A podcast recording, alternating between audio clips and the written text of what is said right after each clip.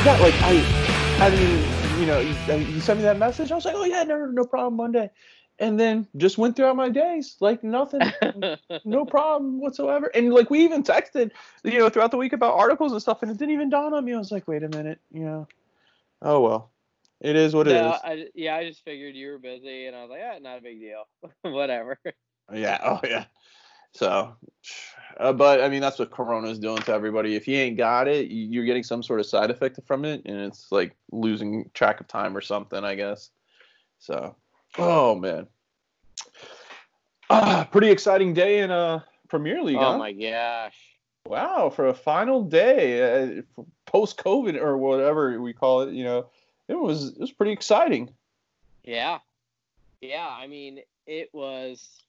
I, I love the last day of the season just because all the matches are played at the same time. Yep. And, you know, even though, like, obviously, that you know, Liverpool wrapped up the title, like, that, that fight for the Champions League spots, the Mhm. fight for promotion, relegation, all of that is just Went down to the wire. insane. Yeah. Yeah. Um, I mean, you know, even if you look at like your boys, Tottenham, like I know that's not exactly where you would have won them, but you know they they tied, and that tie was good enough for them.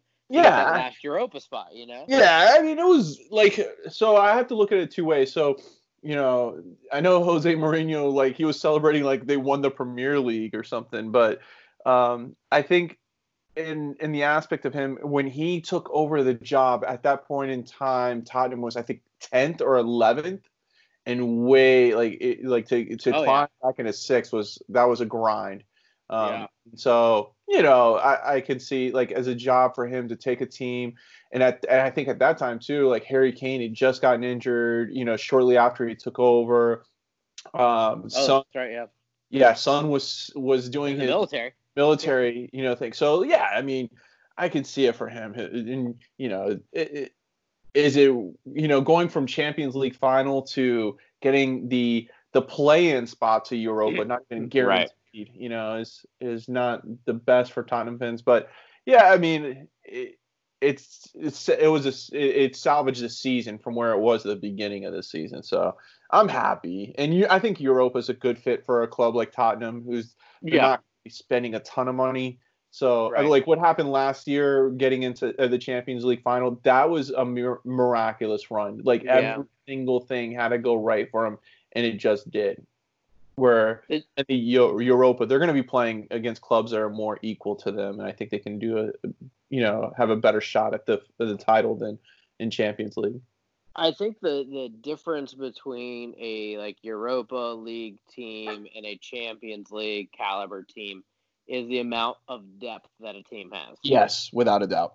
and Spurs, you know, you know, I've talked about this numerous times. Like Spurs, just they just aren't deep. They have a good starting eleven. Yep. Um, and you know, to be honest, that's why United's been a Europa team. Like they've had a good starting eleven or a decent starting eleven, and now we're starting to see a little bit of a shift in that. Um, Yeah. And you know, I think, I think United. I think I've said it before. Probably maybe like three, four signings away from really having like that solid depth. Um, I agree with that. I, I was I was so nervous today, man. I tell you what, because you never know what you're going to get out of Leicester City, and then I, man, they, so here's something. Um, I don't know if you watched any of like the goal zone stats afterwards, but so coming back from the quarantine break, Uh huh. United was 14 points behind Leicester City, and either I forget which side they were on with Chelsea. It was either 12 or 16 behind Chelsea.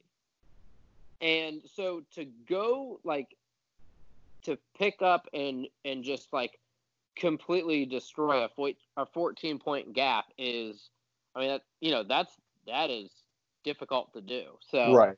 that's why I was so happy with the way that they returned. And I mean, honestly, for you know, um, the quarantine did help United in the fact that like Pogba could get fit, Rashford could get fit.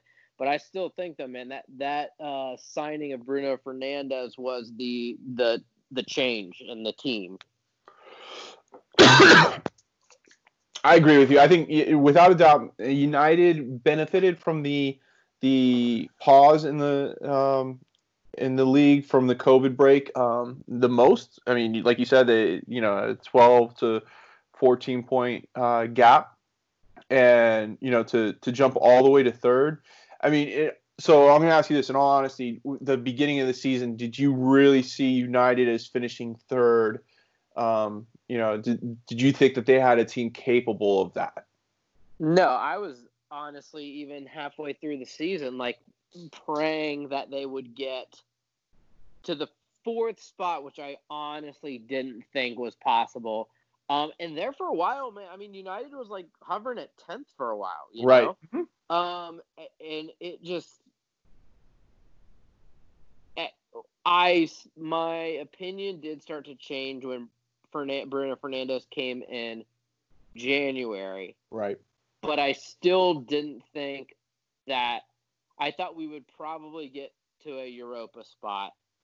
Um, but but I didn't know which one, you know, and I mean we were sitting at fifth forever too, and so um, the main thing was though, like I said, you could see a difference in United right back from the quarantine as opposed mm-hmm. to now, and I mean they're you know like every team though, you could see it out of every team. They're tired. I mean they played what like 92 games in like oh, yeah. you know 40 days, so that's bound to happen, but it also shows that they need depth. But like you know, for instance, like today in the West Ham game, they weren't pretty game. They weren't pretty matches at all. But like you need to be able to grind those out. You know. Right. Exactly. Um, that's the and, difference between a like a really good team to a mediocre team. You know, is right. being able to grind those you know so-so games out. The ones that you should be able to win but you're coming off of uh, you know a week where you just played three matches and every you know you're dealing with some injuries or you're dealing with some fatigue there. Yeah definitely. That's where you see the cream rise to the top. Yeah so like i said i think you know i think there are a couple signings away and really um, you know there's talk about pogba signing a five year deal i could see um, that which would be cute because pogba looks just different now. He like looks happier. Um, he even said like they're a proper team now. I think like he works well with Fernandes in there. Mm-hmm. He is good friends with Rashford, Martial, you know, Greenwood, all like and so I think um he sees some promise there. You know, we need another center back to be honest. Um another another uh, probably another midfielder and another forward just to have proper rotation. Yeah, I mean, you and I have kind of talked about this before. It's I don't think Liverpool is going to have the same type of mm-hmm. um, uh, like I don't know, like magic or something, yeah. you know, like that it factor for next season. You know, depending on how you know the season starts out. So I really think it's, of course, City's loaded, um, and you know they're stacked, but they're they're getting a little bit older. Some of the superstars that they do have, you know, so I think it's a wide open league next year, and I really like the the youth and the you know kind of the the chemistry that United's playing with right now. Yeah. If you know if the season were to restart, you know, in two weeks, you know, and that would be my front runner right there. That'd be my pick to win, um, because it, it, it just seems like they were hitting on all cylinders at the right time at the end of the season. It just it's it sucks like this was the end of the season and not the beginning of the season. You could really see you know where this team could go if they were given a full you know season playing this way. So um, like you said, there's still a couple signings away. Being in Champions League, you know that's definitely going to be uh, a, a, factor there because you know when you're playing was it traditionally on a Thursday when you play the Champions League game or something Wednesday or Thursday? So Champions League are Tuesdays and Tuesdays, Wednesdays usually, and then Europa's Thursday. Yeah. Oh, that's right. Europa's on Thursday. So yeah, I mean, so to have a, a, you know to be able to interject and manipulate the the lineup and the squad, you know, it, for your Champions League, but also be prepared for your weekend matches for Premier League. That's where it's going to take the toll. And I think that eh, ultimately you saw the fatigue of that with Tottenham playing that long yeah. Premier League season and then making it to the Champions League final with just basically what they had in their starting 11 to they when they started the season off it, it was it, you know they were sluggish they were slow and yeah.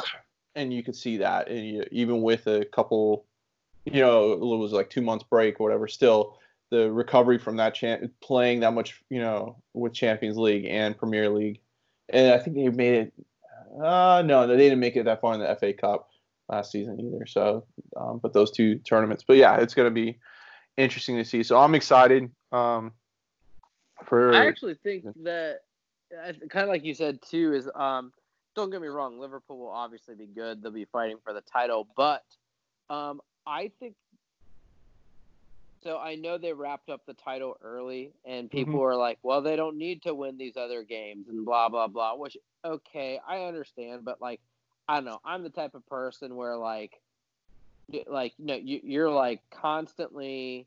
Like, it doesn't matter. You're always playing your best, even if you've wrapped something like the title up. Like you're still giving hundred percent. Or I could see, you know, it might be different if Klopp maybe was playing like younger guys or something like that, but right. he was playing his main starting 11. And, you know, Liverpool dropped some games that were okay, you know, but what I don't think they understand that did, you know, because a lot of fans and people are like, well, they have the title wrapped up. That showed people, though, that showed other teams that Liverpool is beatable. Yeah. I agree. They had this aura, and I, and I get it. Teams have had it before, like when you know back in the the days when you know United and um and uh, Arsenal back in those days. You know, even in City, like they, they get this aura around them, like man, they can't be beat, and because of that, it makes it difficult. You know, Liverpool kind of taking their foot off the gas um, shows teams that like, okay, listen, these these guys are beatable yeah, it, it, that that was kind of weird for me. I agree, uh, and glad you brought that up because, you know, they like you said they won the the title. You know, a couple matches to go, but they also had an opportunity to put themselves that team up with the greats. You know, to to reach the hundred point marker. Um, to you know get a couple to get not a, they wouldn't have had the goal scored and goal differential records, but to to at least put themselves so that they are remembered. Like that's the thing, you know, Premier Leagues are Premier League titles are every year.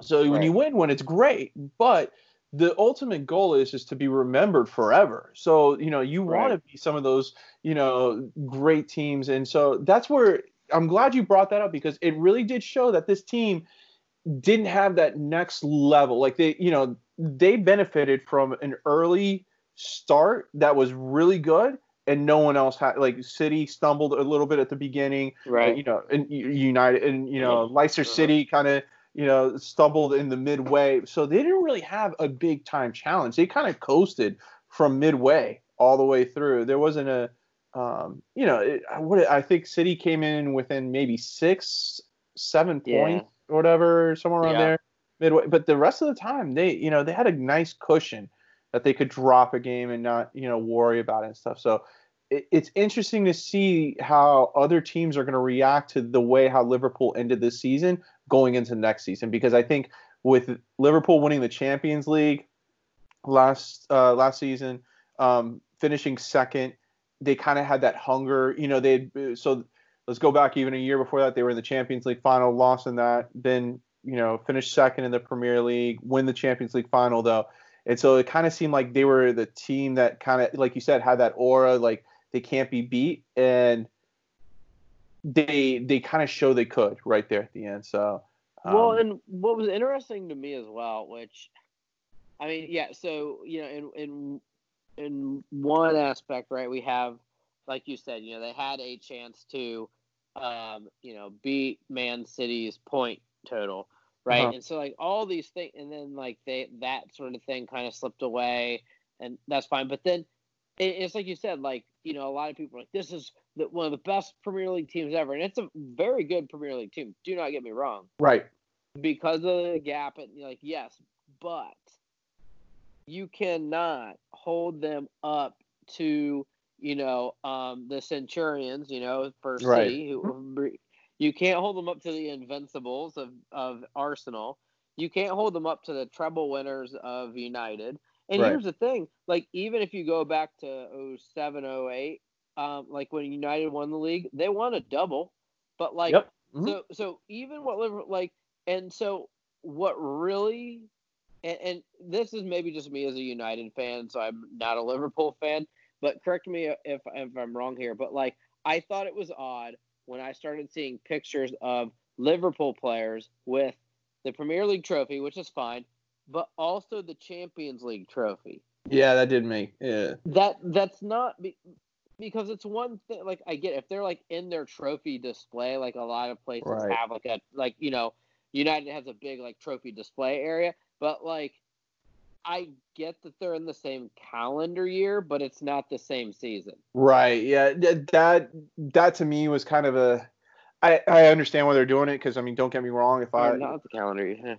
it, it- like it, if I won a Premier League title and Champions League, of course I'm going to show them off and everything. But yeah, it's you can't use this team here and compare it to some of the you know the ones who have won the trebles or the, the doubles and so forth. Uh, they were kind of just using that that excuse from um, I don't know if you remember back in 2000 when Tiger Woods when he won all four majors in the same calendar year, but it it wasn't Oh yeah. necessarily in the same season and stuff. And so he he didn't he lost. It was the PGA Championship that he he won the year before, won the Masters, won the U.S. Open, won the British Open. But then when it came to the PGA Championship, that for to to be in that season, he lost it. And so everybody said, "Oh, well, he had all four at one time, so that counts." But to the true historians, it didn't. You know, there has, still has not been a um, a true Grand Slam winner in golf winning all four in the same um, season. But of course, Tiger, you know, showed it off as him having all four at one time, which,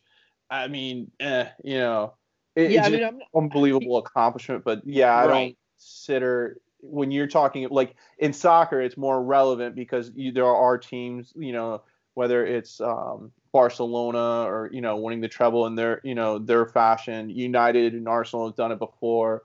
Um, and so, but yeah, that I don't count that their Champions League from last season, the Premier League this season, because you didn't do it at the same time. When right. in, in doing that, they win at the same exact time. That's a that's a special moment. Right, and once again, I'm not saying that like like Liverpool should be like like I said, I'm not saying they should like never have those pictures or anything because Right. it is a hell of an accomplishment. I'm not saying Without a that doubt. to take Without anything away there, but at the same time, it's making it look like it's a. And the reason why a double is so much more like impactful is because once again, you or or like a treble. I mean, th- that means you have gone through the entire season in three different tournaments as well. Like it, and you and you won them all. Like that is Yep. like I don't know. They did a um. I have to find. It. I think it was on ESPN, but they did one on um. It was called like Ferguson's three or something like that. Um, where it showed all that, and, and they interviewed a bunch of the players and how like how difficult it was to like either squad rotation or or you know working through fatigue and all that. So um, the other thing that surprised me too was that Jordan Henderson won the Player of the Year. I, I forgot about That- that.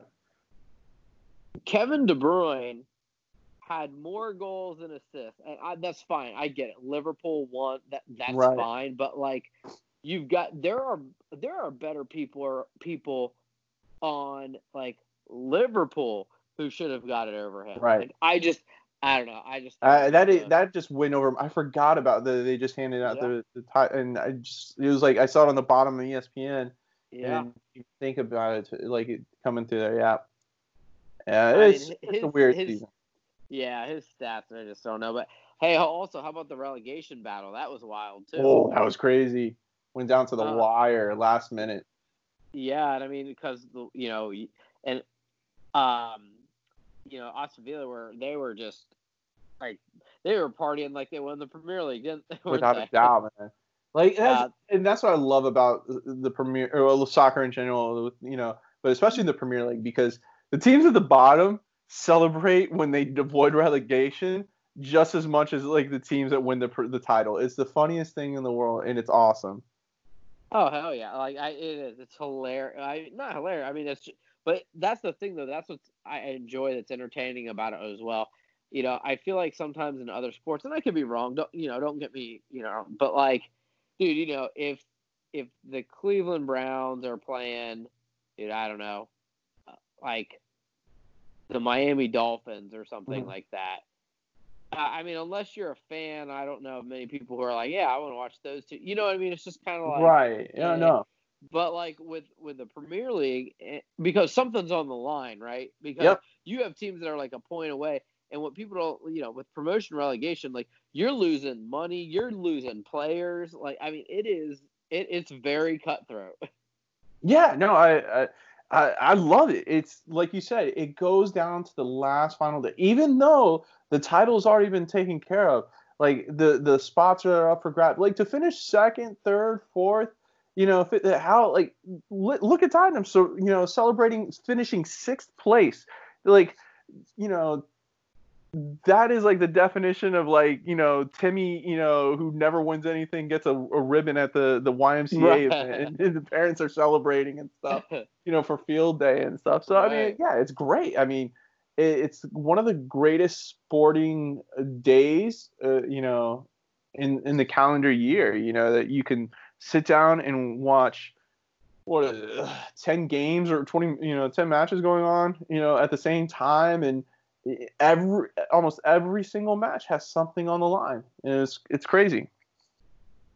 And then you know you can even go even further and watch the, the second leagues and see who's you know trying to get into promotion and so forth and that's the funniest thing too is because teams that are in the you know in the sub leagues that are winning and they're getting promoted up into the premier league it's not like they're going to go and win that league they're they're probably just trying to stay alive the next season like okay let's just try to stay here let's try to stay in the premier league because they know that's a financial you know um, uh, you know the promotion to is is you know Oh, financially sound for their, their for their program. So they're just saying let's just finish 15th. You know, let's let's aim for that goal. So oh, it's great.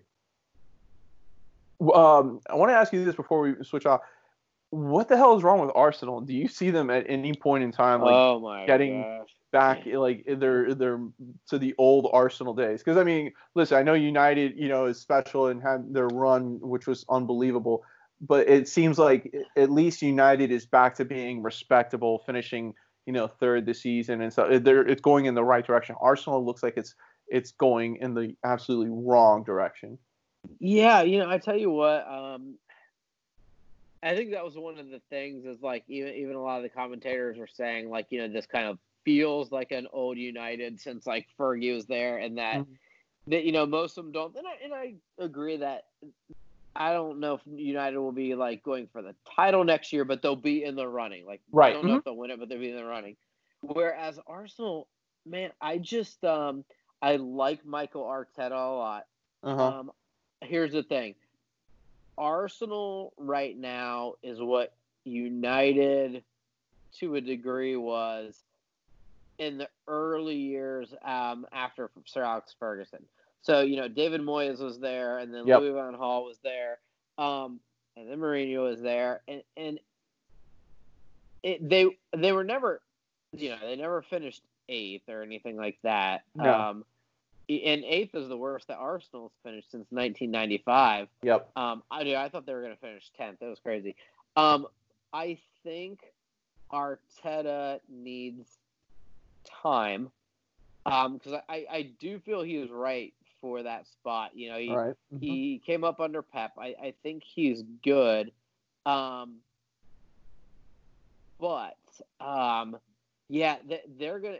I just really think it's gonna take a lot of new signings and a lot of getting kind of um, Arteta's um, his philosophy down.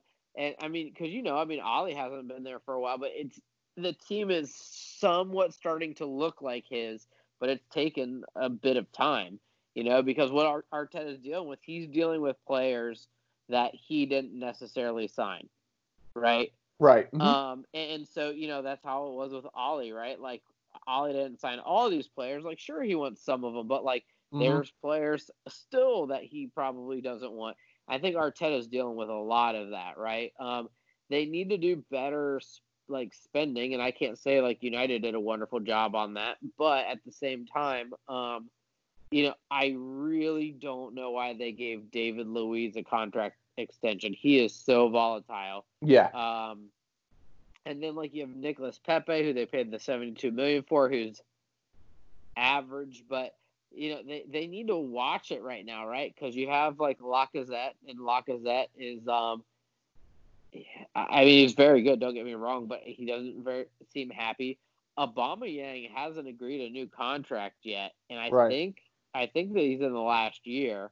Yeah, I believe and, so. Yep. They're like the best players. Um, you know, they're, they're, and that's what brings a lot of the inconsistency. Like you just don't know what you're gonna get.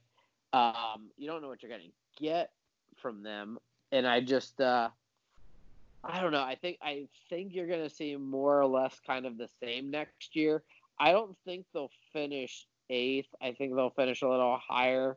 Um, but I, I don't necessarily think fighting for top four. I mean, that's where they're going to be kind of looking for. But yeah, I just I think it's you know he's got to get rid of a lot of a lot of um, dead weight, and some of that's like Mesut Ozil, who's you know a, was a great player, but he's he he's is, turned to a cancer, man. Jeez, and, and he is he is like ciphering money from them because of how much he makes for doing absolutely nothing. Right. It's not like it's it's similar but different than like what Gareth Bale is doing to Real oh, Madrid. Oh god. Yeah. Just like ciphering money away for doing absolutely nothing. Yeah. But Real Madrid has enough money to that they can get away with it. Like or Arsenal can't. Like, you know, right.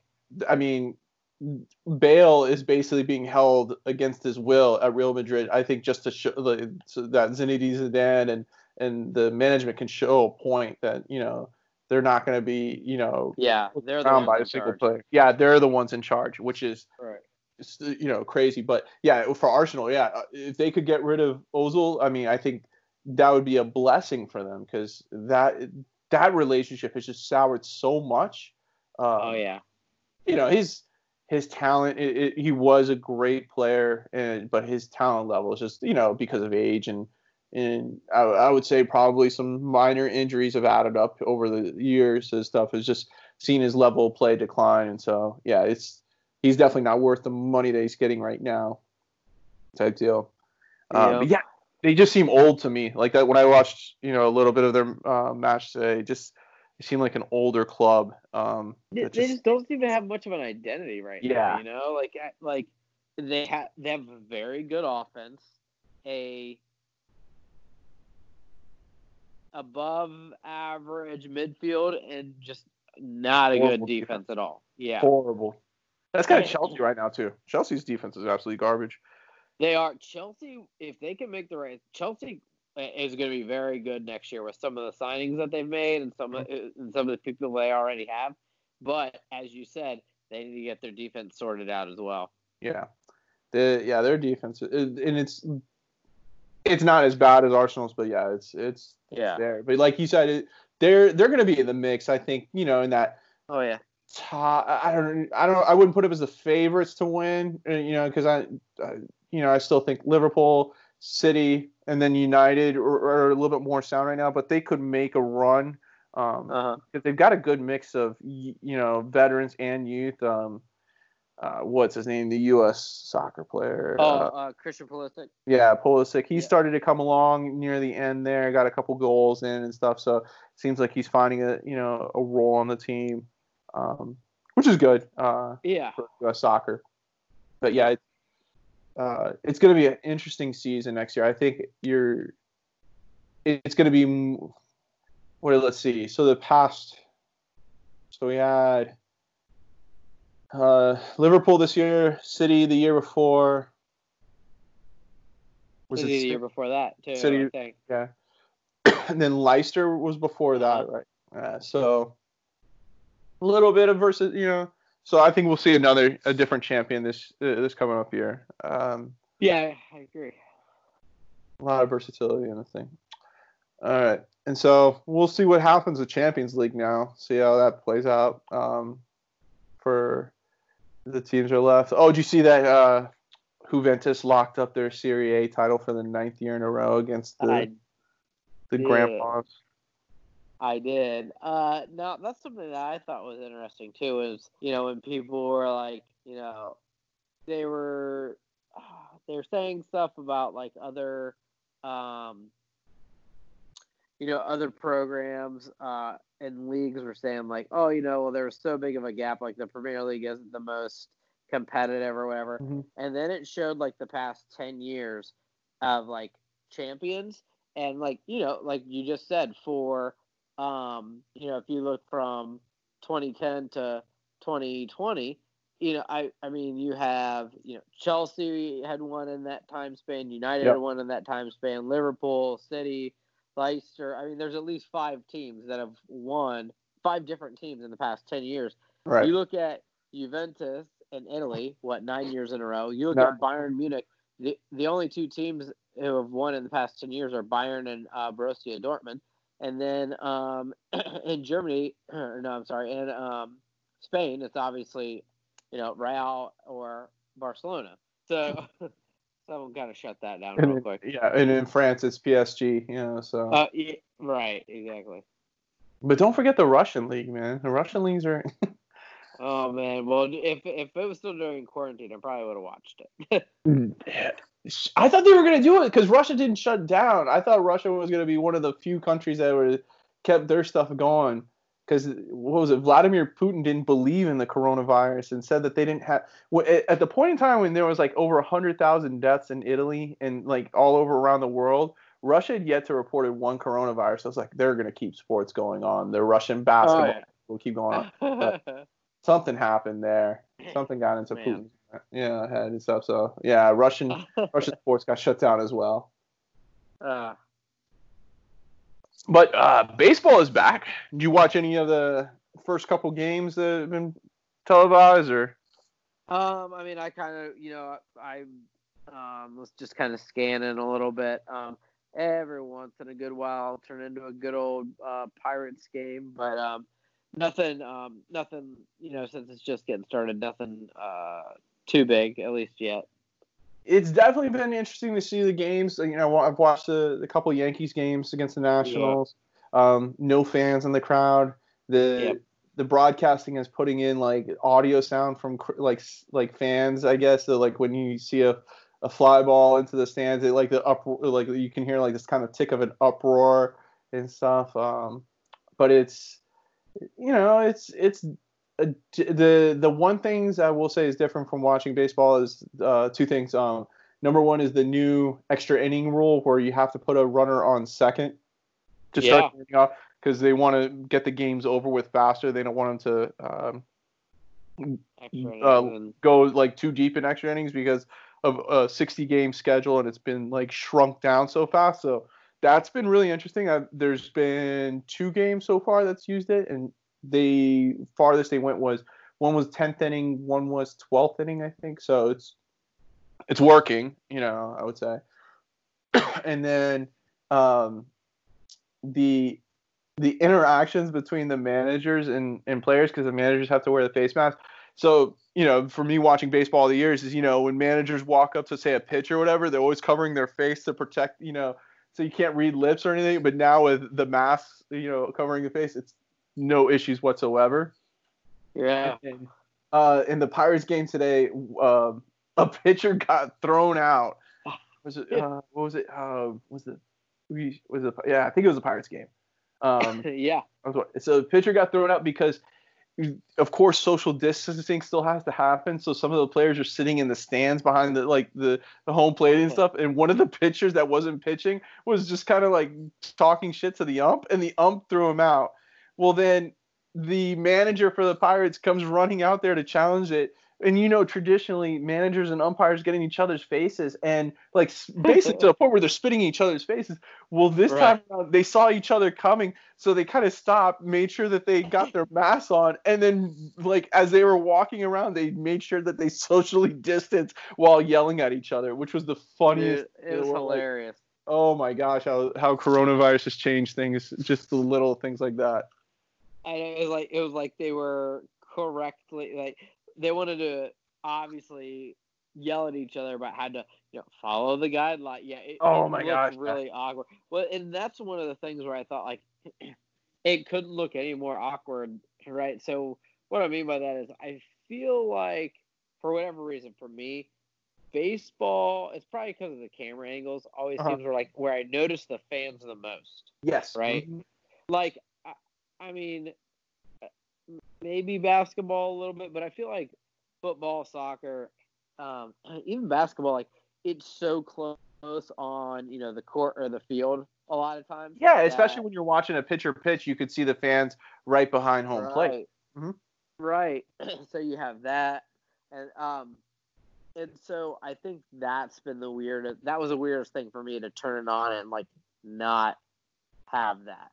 Well, like, like I had that a little bit of shock value with some of the other ones, but um, that was- was what was the kind of the weirdest to me. yeah, the Dodgers ended up doing cardboard cutouts of fans, Yeah. you know, and putting them behind home plate to make it seem like there were fans in the stands and stuff. It was the funniest thing in the world. It's, well, they they've you know creative. they put regulations on that, right? I've heard a couple of things about it, but not like the whole ordeal of it. Yeah, because there was, I think it was a soccer team. One had like Shaq, which is fine. Then another team put a cardboard cutout of Osama bin Laden. Ooh, too much. That's too far. Yeah, and so Yeah. they were like, um, so then they had to go through and how would you like to be on that, like the committee for list. cardboard cutouts for for freaking sporting events right now? So yeah, just when I thought that like it couldn't get any more eh, eh, weird, you know, than that, then all of a sudden the like social socially distant argument began to happen. So Dude, like, I mean, I kind of get it, but at the same time, no, you can't put Osama bin Laden in the stands like that. I mean, uh, yeah, Uh, no. Jeez, I, that would be cool. Let's see. I would put definitely Batman in there, some Oh, sort yeah. of like Michael Keaton or like you know '89 Batman cardboard cutout. Um, you know, you got to definitely have Darth Vader and stuff. So, uh, some random things. See, Maybe yeah, it'd be cool to be in charge of that. That's what we should do. Oh hell yeah, this would be a new job. You know, fill the stands up with random characters. Yeah. do oh you know what i would definitely do i would like if i was in baseball i would find out the opposing pitcher of that day and get a picture of his mom and Oh do a gosh. cardboard cutout and put it right there in front of like in, in the front row so so he's seeing as he's pitching That'd be awesome. yeah yeah the baseball season's definitely going to be interesting because so every other sport that's going on right now they're finishing up their season. Baseball's the only one that like is starting a new season. They're doing this truncated you know 60 game season which is going to be lightning speed for baseball because they're traditionally it's 102 games. So Yeah. and then they expanded the playoffs. So instead of it just being eight teams it's now 16 teams which is going to be crazy so a team that basically traditionally like second like second place in the division, you know, some of our, like some divisions that are really good, you know, that's fine. They but they usually get the wild card spot. But like in the A or the National League East, ooh, that could be a tough because like you know you're talking about a team that maybe barely over 500, you know, finishing second and stuff, and potentially having the chance to win a World Series. So this is going to be a weird experiment for baseball and everything that's going on. It was just in-game changes, but then expanding the playoffs to 16 teams. Uh, I don't know. It's weird. The Yeah. uh, what was I gonna say? Um, the the the kickback on it. I mean, it's just playoffs last longer, but I don't know. It's not a smart move. The MLS thing has not turned out to be- well at Oh, all. no. MLS is back tournament or whatever. That one's Yeah. been horrible.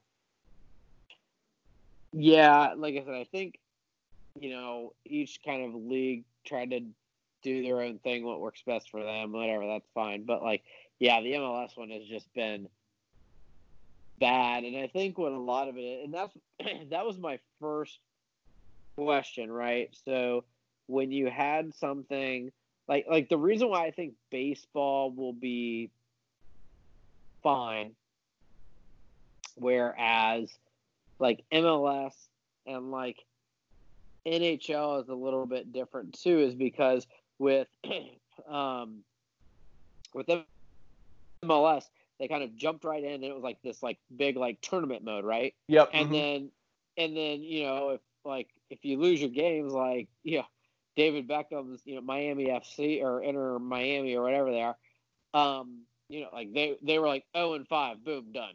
yeah, they didn't win a It- single match, and that was horrible. No, no, and then so, you know, and NHL kind of has a similar type of format, at least in that like right to playoff format. Mhm. And what I was always curious about with those that I think we're seeing, as opposed to like the Premier League and um, like uh, Major League Baseball, is that those actually have enough time for players to kind of like knock the like you know get the rust off right? Right like mm-hmm. even when the even when the premier league first came back like yeah some teams started strong but you could tell there was you know teams were rusty or maybe there'd be like a good strong three games then a team would have a, a down game or two or something like that. But then there was time for them to pick back up but i think right. what you're seeing with like mls is like people are rusty so they're coming out and it's just like it, it doesn't look great because they're rusty. But by the time they get any sort of stride, like it's done. You know, like they had both the LA teams playing the other day, and it was a there was like no defense whatsoever. None. No. Well, and two teams had to withdraw because so many of their members had COVID. They couldn't recover yeah, right. in time, and that's that's been that's where I think that Major League Baseball has done well. NBA did well. Even Premier League, even like or like soccer leagues. Although you didn't really hear that much about soccer leagues where a player tested positive for COVID and was out for a match. Dude, which... they they had the stats up on Goal Zone today. They said they tested over twenty thousand. So not only players, but you know the staff, equipment managers, mm-hmm. all that stuff, and the Premier League. They tested over twenty thousand tests, close to twenty one, and only had 20 total cases. That's crazy. Test positive. 20. That's it. That's amazing. Kudos to, you know, to England and, you know, being able to eradicate COVID as, as well as they did and stuff. Because, I mean, NBA, thankfully, like their bubble, you know, theory of keeping everybody inside a bubble has actually worked. Like the first couple days yeah. that the players reported, they had, I think, um, 15 or 16 t- test positive, and since then zero have tested. And then if yeah. a player leaves a bubble, they're automatically quarantined, and you know they can't leave their quarantine when they come back until they test negative two times. So um, you know I think that's smart. Major League Baseball is doing a little bit differently, where you know could, because players are traveling so much that you know, and they have time to do it. That if a player tests positive, of course they have to do their their quarantine, um, you know, and they're so they're out from the games and stuff. But um, you know, they're not bubbling, but they're they're not seeing as many positive tests. But Major League Soccer, like rushing into it was the worst decision ever and then doing this tournament style like you said trying to put you know players back into uh, a motion where like games count and stuff just backfired and you had two teams withdraw uh, you know a couple key players from um, you know, other teams, ha- you know, had to sit out because of their quarantine of testing positive, and that was. I, I mean, I don't see how the uh, Major League Soccer recovers from it because I know they put a ton of money into it by renting out, if you want to call it, the Wide World of Sports complex from yeah. Disney and stuff. So, um, yeah, this is going to be a disaster. And the women's soccer league is doing a little bit better competitively, but they they're not getting the the ratings revenue that they thought they were going to get. Um, right. With their matches, kind of basically having no competition, you would think that you know with nothing else on, people would watch you know, you know, sports whatever it is, even you know female soccer, and it's not turning out to be the, the right decision. I guess I don't know. Yeah, I, and I don't know. Maybe that'll change some, but yeah, I just I don't know. I I think they thought um, just because there hasn't been you know a lot of sports stuff on that maybe that might give a boost, but it just hasn't really seemed to take like like they're hoping. Yeah. Um. All right. Moving on to what I the I, I don't know I don't know if you want to call it a funny story or not, but um, did you see that Ray Park was trending over the weekend on Twitter? No, I didn't see that. Okay. Um, you want to know why he was trending on Twitter? Uh, yeah, I do. Okay, so on Saturday night, and I got this in a in a group text. A friend of mine, uh, friends of mine that you know, kind of we talk Star Wars and stuff. Uh, I get this uh, image of Ray Park's Instagram feed, and it's him getting a blowjob, um, uh, which I assume is his wife, on his Instagram. Um, yeah, he uh, he. It seems that he accidentally posted himself. What? You know, uh, on Instagram. No, uh, yep, getting getting a blowjob, and so people, of course, were, and it was on there for about an hour um, before oh. it got taken down. And the funny, the here's the funny part was that people were reporting it on Instagram, and they were getting, they were screenshotting it of their reply back from Instagram saying that this did not violate, you know, disturbing content or sexual nudity and stuff like that. Like they're like, how the hell does this not, you know, violate, you know, pornographic and stuff? Because you're not allowed to on Instagram post any type of nudity whatsoever. Right. Yeah. So yeah. Um. So and the reason why I bring this up is because so this week, you know, we've kind of, you know, rumblings have been announced, that, you know, about different Star Wars projects and supposedly there's a a Star Wars uh, show that's going to focus on the Crimson Dawn, the um, the crime syndicate that Darth yeah. Maul led and stuff, and it was going to be live action. So of course everyone assumes that Ray Park's going to be the the you know be playing Darth Maul, and so after this kind of debacle, uh, now, it didn't blow up like you know crazy. Right. It's out there now. What do you think Ray Park's chances of playing Darth Maul are now? I mine are slim to none. Uh, yeah, I. Ugh. I mean, I excuse me. I man, that that's really tough. I don't know. I, I feel like if um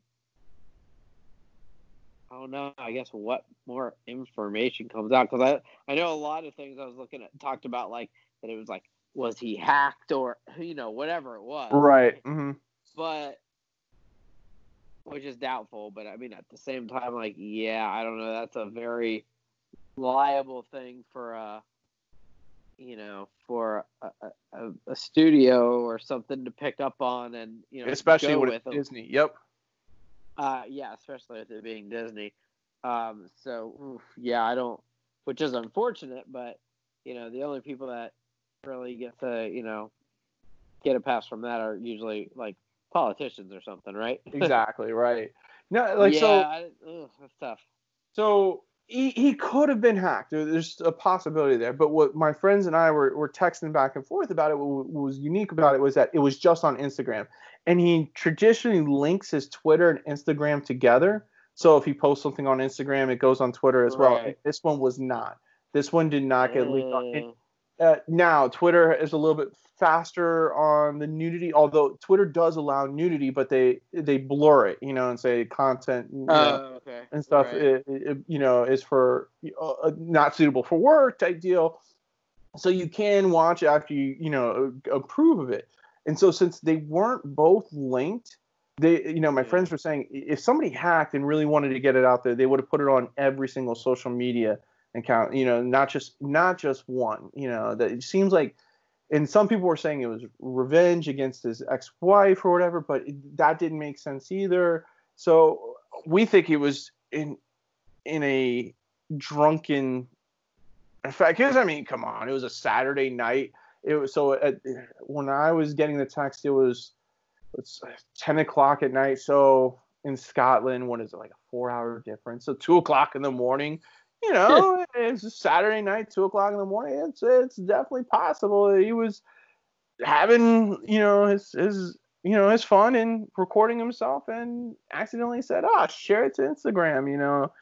Um, but yeah, wow. this this throws a kink because it was supposedly supposed to be announced in this coming up week of the whole Darth Maul what's going to happen. So there's uh, some people are you know thinking that it's going to be like Darth Maul will be involved in multiple shows. The new Bad Batch animated series that's uh, coming out soon. They're saying that you know you could see Darth Maul in there in the animated show, and then the Crimson Dawn show, and then supposedly there's going to be a Lando show that Donald Glover is going to you know do as well, and um, and I just don't think that's going to happen right now. There, I I think that announcement, if they're going to keep Ray Park is going to be, you know, put put a lid on it for right now, and then bring it back. You know, let's hope six seven months down the road, you know, people forget that this whole video came out, or you know that debacle came out. But yeah, I feel bad, you know, because the guy.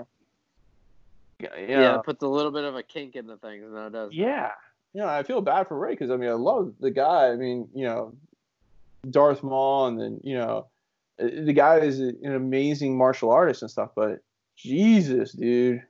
Yeah, Why- that's tough. To, yeah, I, I like. How does that even? How do you? Or, recover? like Yeah. what? Or like, was he like trying to share it to something else? And like, Yeah. you know what I mean? Like, I feel like there's a lot of things, but still, that's one of those. You know, need to need to watch what you're doing.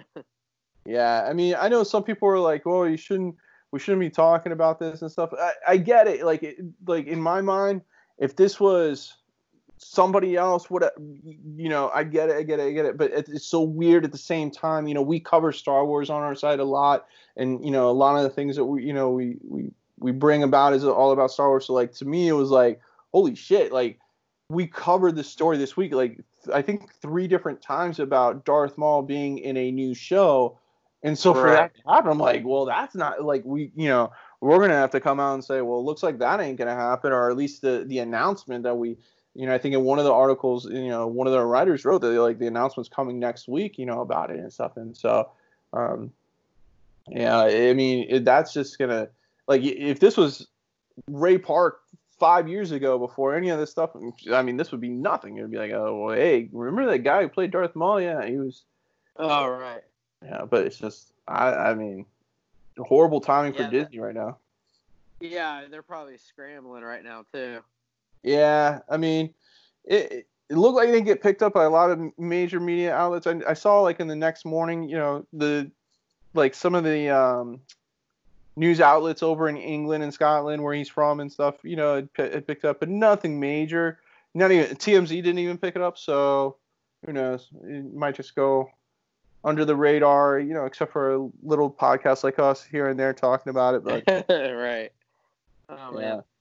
Yeah, we'll have to see what happens. I will say though, man. Twitter was on fire that night. You, if you went over to Twitter and saw, you know, the the trending Oh, tweets about Ray Park, oh my gosh, people were ruthless on it, and they were hilarious, hilarious. Oh, like at least it wasn't a, you know, or, or we all know now that Dar- that Ray Park doesn't have a double bladed lightsaber down there. oh my god. yeah, I was gonna say I, I, I felt like the lightsaber jokes would have had to have like been just flying in. Oh man, and then that it, the I think the one uh, gift that was used the most um, was that is that scene in episode one when uh, Kenobi slashes uh, Darth Maul in half, and you see his face go like you know like Oh, that- yeah. that O face or whatever. Oh. And they're like this, this was his face at the end of that video and stuff and everything. Oh, Oh my gosh, it's- that's hilarious. yeah, it's it's one of those things, but no, it's it's weird. You know, maybe we'll get some other different Star Wars news this week instead of announcing the Darth Maul stuff. They'll announce something else. Yeah. Disney's probably gonna send anything out so that they can. Oh you know my I god! mean? Yeah, just a, anything that's a, a that can avoid Darth Maul, they're probably going to Oh, announce. yeah. Hey guys, there's going to be another Star Wars film with uh, Rey Skywalker and Finn and Poe. And yeah. all that fun stuff. And we're gonna bring Rian Johnson back to do it and everything. So just Anything at all. anything just to avoid it all. all right. Well, that puts us a little under an hour. There's nothing else really from me. Of course, you know, with COVID, there's not really many stories coming out. So, um, Yeah. anything on your radar? Um. Uh, did you did you see the Wonder Woman eighty four trailer? I saw bits of it. Haven't seen it all together in one one full scene of it. Uh, that's that's Okay, on. I'd, recommend it. It looks it looks fun. I think it looks good. Oh, okay. Um, yeah, I think it's one that I would definitely take a look at. Uh, I am interested to see. I mean, it's not like really huge news or anything, but um, that Zack Snyder shared the um, uh, just a, a clip of um, Henry Cavill in his uh, black Superman Yep. suit. Mm-hmm. Uh, that was pretty cool. I, I I just also like one, I like that he was doing it, but two, I thought it was very interesting that he like that's actually Henry Cavill in the blue and red suit, but in like post production editing, he changed it to black Mhm. because the studio wouldn't buy another like all black suit. Yeah, because it's super expensive. That I remember when they were making Man of Steel, how expensive the the costume was. Yeah, the material to do it because it like it's it's like a it's a combination of the like the polyester Under Armour stuff that w- w- you know we buy shirts from, but then also like some sort of type of molding so that it enhances you know the the physique of a person. And with Henry Cavill, I mean, Jesus, the guy's when he Oh, work- right. when he trains to become Superman, he turns into a god. So yeah, it's not. Yeah, that's wild. Yeah, it, it's it's definitely not cheap. The thing basically is like molded to his body, you know. So, but it was that was a, another interesting thing because um, there was the Justice Con, which was that was kind of a, a convention going on, as well as San Diego Comic Con virtually did you know this year, and then there was another convention as well. I can't think of the name, uh, but then and then you had Xbox uh, or Microsoft do their their kind of uh, reveal for the next Xbox unit and stuff like that. Um, so a lot of virtual conventions going on and stuff. So um, the San Diego Yeah, I feel like people out there probably want some type of exposure as much as possible. You know. Right. Yeah. That was San Diego Comic Con. Like, you know, traditionally it's movie studios getting those trailers out and, and pushing out the, the new films and what new TV shows. And this this convention was all about just like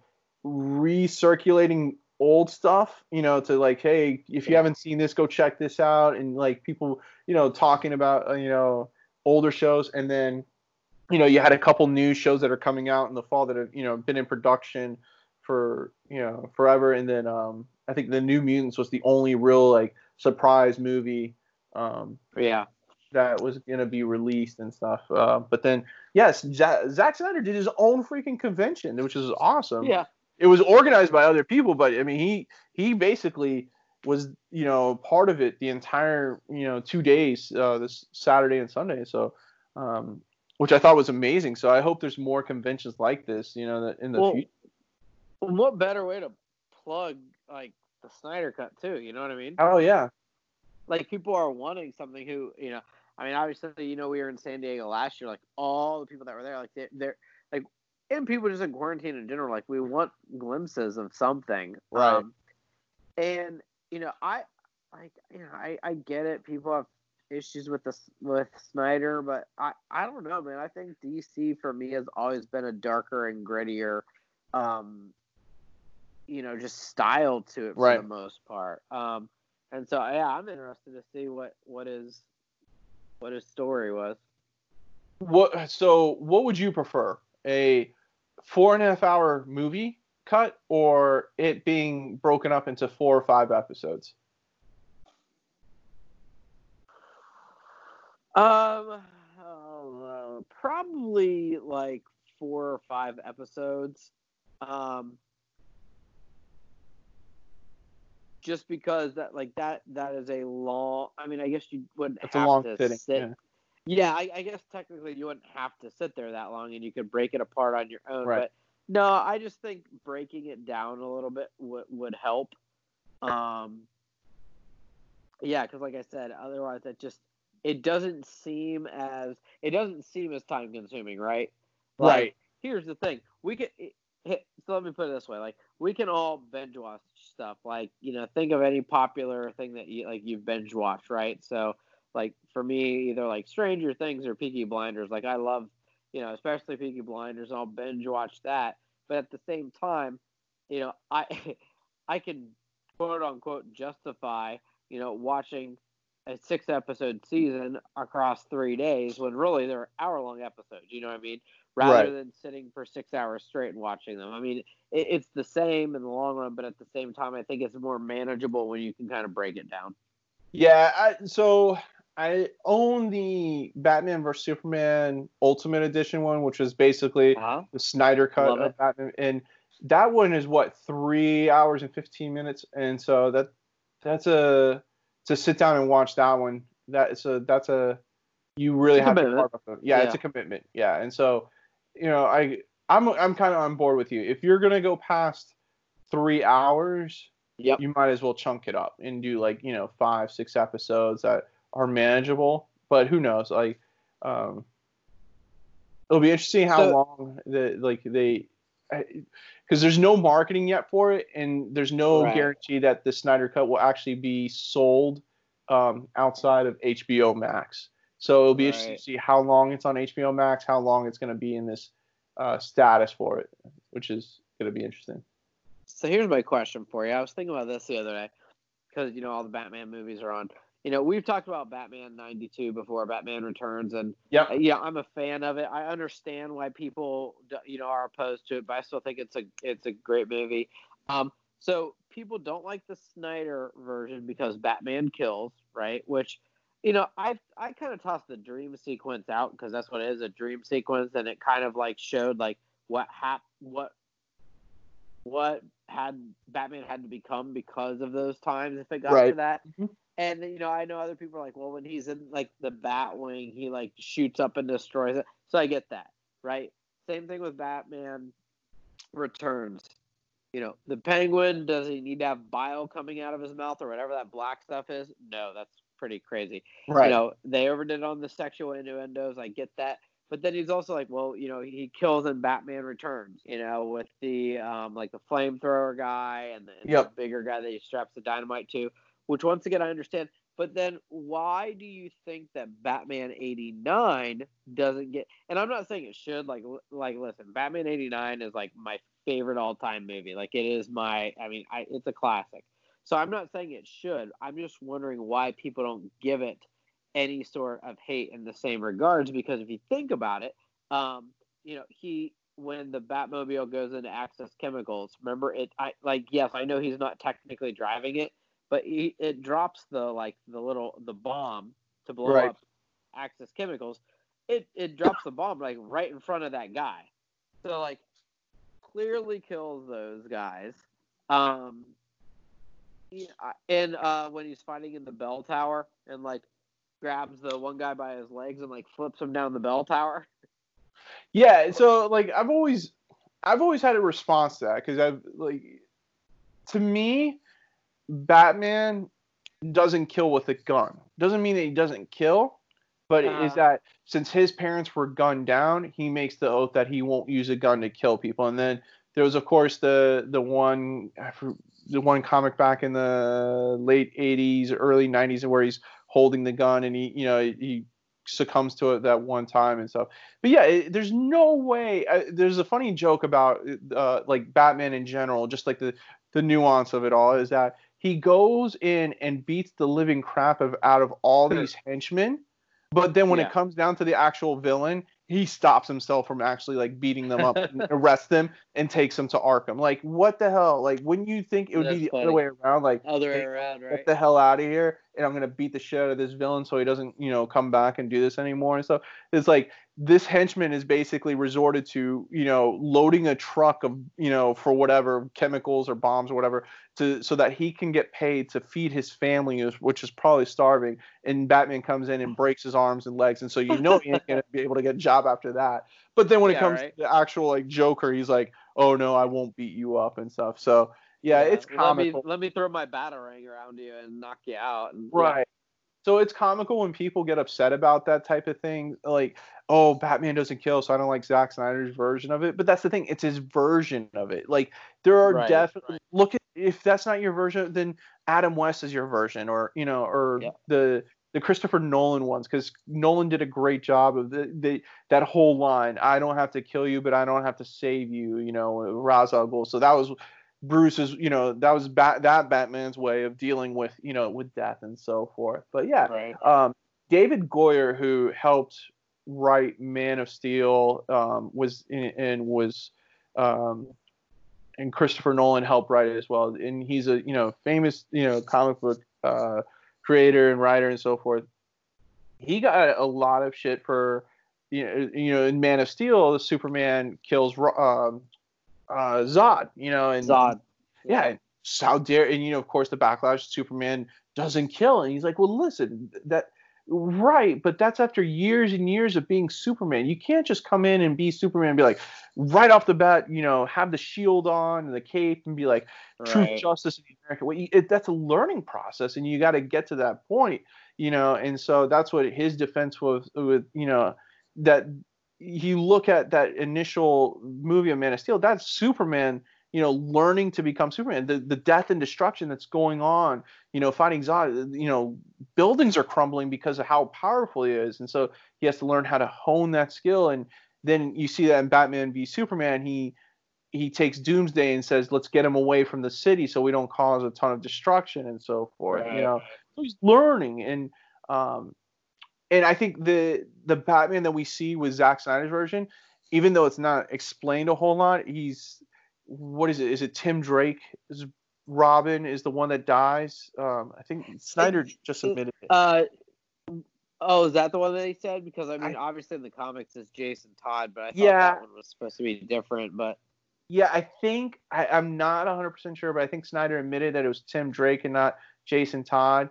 And so, okay, and, and he was killed by the Joker. And you, I know that the DC EU is all messed up, but you look at the the villains in you know from Suicide Squad that we saw little clips of you know Ben Affleck's Batman in there. That like this Batman is a lot different. He's older, he's aged, he's you know, um, you see he's taken a lot of beatings from you know in Justice League with the bruisings all over his body. So for him to kill, it's probably the easiest way to get shit done. You know, he's probably just like you could kind of tell this version of Batman. He's kind of you know as old as he is and stuff. He's like just screw it. All the shit that I've been doing, trying to do it the right way, hasn't worked. Let me just get in my bat wing and blow shit up and be done with it. You know, type deal. dude, Snyder said that it was uh, Dick Grayson. Dick Grayson, that's what it was. I, I knew it wasn't uh, Jason Todd. Oh, that's interesting. Yeah, so you can think you can see that like that's going to psychologically mess up a, a different version of Batman and Bruce Wayne if it's his first Robin that dies, you know. So there's no Nightwing. Yeah. Like, hey, I was a successful father figure to this, you know, this guy, and he grew up. Oh, yeah, that's what I Here. said. he's going to be very different. So, but I mean, you could take the easy way out and say, "Oh, Batman doesn't kill." Okay, yeah, your version of it, but there's multiple versions of Batman. Shit, Frank Miller's Dark Knight Batman. Didn't he kill the Joker? Right in the Dark Knight. Yeah, at the end, yeah. Uh-huh. Yeah. I mean, come on. You know, like every that that's what makes Batman so great is that you know, and it's kind of like Nolan hits it. You know that every version of Batman is different, and it's you know which one is your Batman. You know, there's people that are fans of Adam West, people are diehard fans of Michael Keaton, people are diehard fans of the um, animated version. You know, with Kevin Conroy as their Batman. Well, you know, we I think we talked about it at one point, but really, and it does make sense. Like, even if you look at like whether it's Batman '89 or '92 or Batman Forever and Batman and Robin, for as bad as Batman and Robin was, like that actually very much fits a certain era of the Batman comics when it was Yes. very campy and goofy, and it just so, you know, I mean, each each area has its place. yeah, each era has its place. It, depending on what age you are, you know, you know, we're you know in our you know mid 30s. So for us, we have kind of a, a plethora of different Batmans to choose from. But like for our, you know, for my dad, it's Adam West. That, that was his his version of Batman. You know that the kooky, you know, bat dance and shark repellent and all the different you know gadgets that he had and so forth. And the bam plow pop you know Oh yeah. signatures on there.